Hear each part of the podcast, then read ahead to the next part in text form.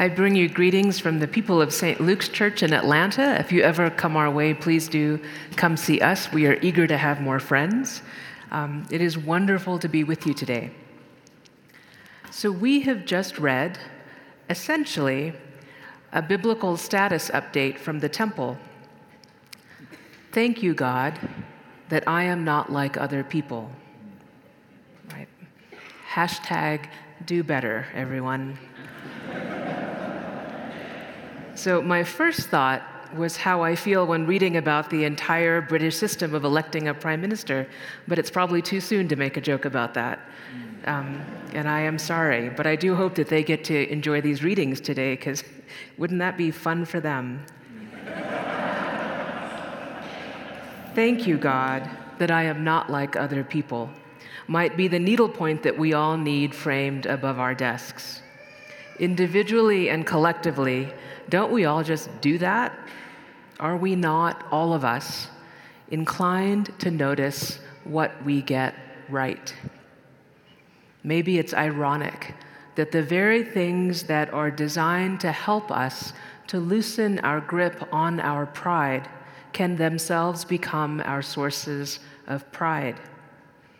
If only he were humble and modest like me, I have actually thought and probably said out loud, right?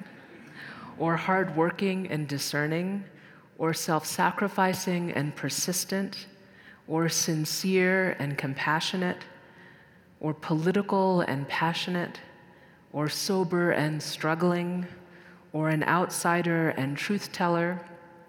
If only, like me, then we could walk cheerfully side by side into God's future where I know I am already going.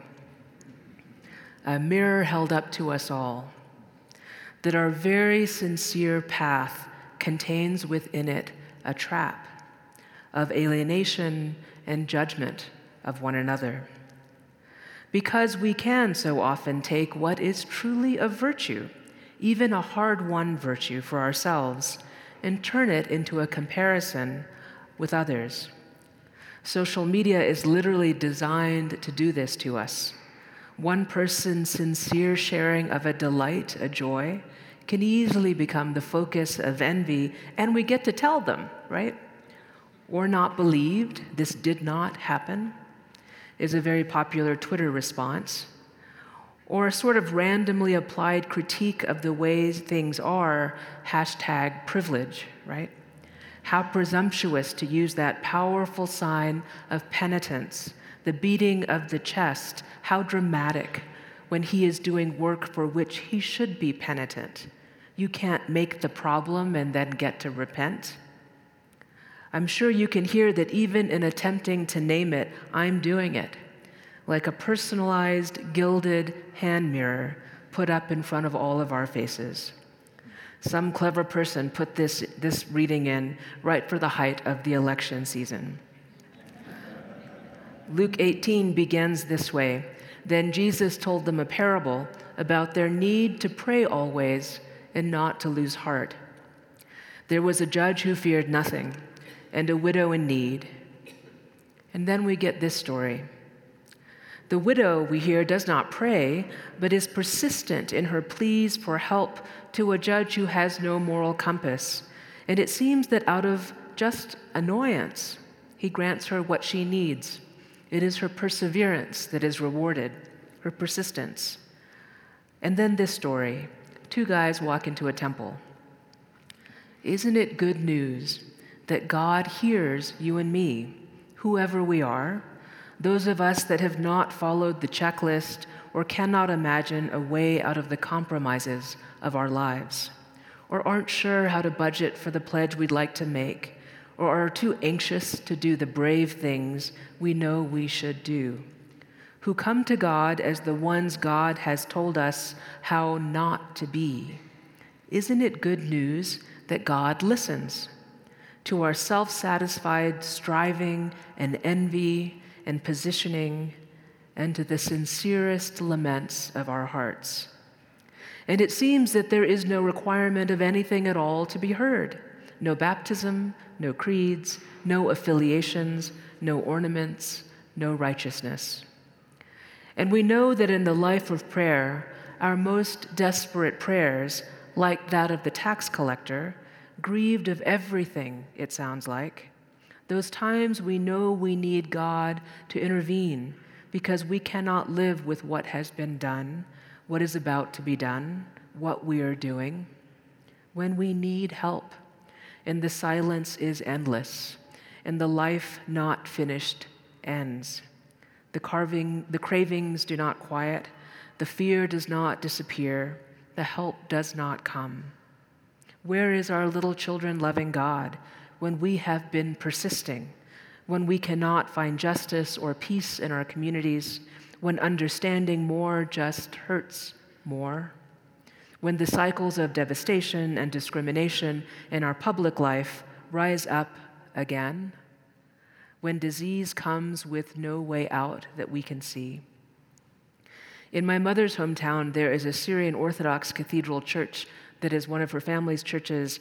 And there's a desk to the side when you come in where you can order a service to be said for you for a very, very small fee.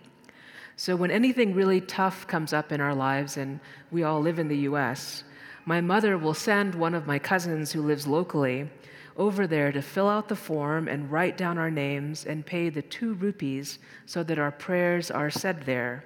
I think it's something like 60 rupees to a dollar is the conversion right now, and I might be low on that. So I always have a little list when I go there as well. It takes a whole lot of prayer to get you to $1 at that place. Now, I know I can say prayers as well as from, from anywhere, and I've got a book like you do. I can even dedicate the altar flowers. I can light a candle. But I will confess to you, I feel better when I imagine my name as one of the many on those stacks of thin paper in a language that I cannot read in a pile on the altar while a stranger chants the service over them and our needs. The sincerity of this strange task, calling out to God, well, actually, it's Mary there, in the place where my family does that and has done that, people I barely know, who don't really understand why our name has been sent this time and isn't there something about the truth claim there that I too am a two rupee sinner, afraid and in need of grace, and very specifically some healing that I cannot figure out how to generate? Friends, God sees you and does not compare you to anyone else. God is waiting with a handful of mercy to sprinkle on your head like so much confetti, the kind you will find in the carpet forever the compostable, pet safe kind, waiting for you and sees you distinctively with no comparisons. All is well. Dietrich Bonhoeffer, in prison awaiting his execution for the failed attempted assassination of Hitler, Bonhoeffer, with a life of delight and studiousness ahead of him, whom so many tried to save, in imprisonment, imprisonment wrote this prayer that one community I was once a part of used as our dismissal after services. He wrote, Whatever this day may bring, thy name be praised. It is said he prayed it as he walked to the executioner. I suspect that at the heart of the parable we have today is a life without the clear focus of a Bonhoeffer and the Nazis, lives like ours.